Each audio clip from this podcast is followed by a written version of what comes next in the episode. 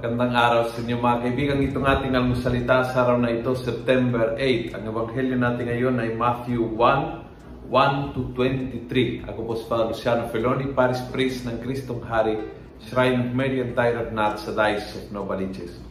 Sabi ng ebanghelyo, all these happen in order to fulfill what the Lord has said through the prophet, the virgin will conceive and bear a son, and he will call Emmanuel, which means God is with us. Ngayon, karawan ng ating mahal na ina, nakikita po natin na mahaba ang planong preparasyon ng Panginoon tungo sa araw ng pagsilang ni Jesus.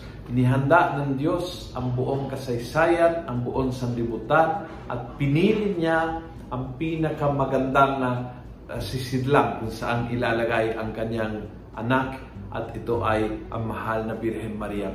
Sa araw na ito, nakikita po natin na kapag ang Diyos ay nagbibigay, hindi lang nagbibigay ng misyon, kundi nagbibigay siya ng pagkahanda para sa misyon.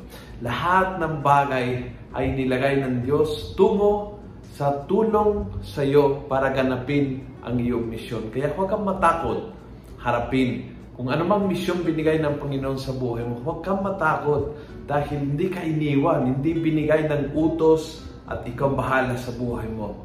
Binigay ng utos, binigay ng misyon, binigay din ng paghahanda ng buon kasaysayan para makakatulong. Ika nga sabi ni San Pablo, everything help those who love God according to His purpose. Huwag makalimutan yan.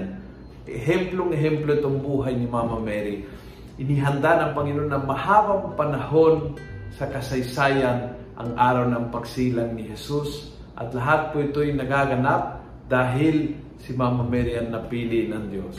Happy birthday, mahal na ina. At sana bigyan mo kami ng lakas na humarap sa aming misyon na walang takot at pangamba sapagkat kapag binigay ng Panginoon ng misyon, binigay din ng tulong at lakas upang ganapin. Kung nagustuhan mo ang video ito, pass it on.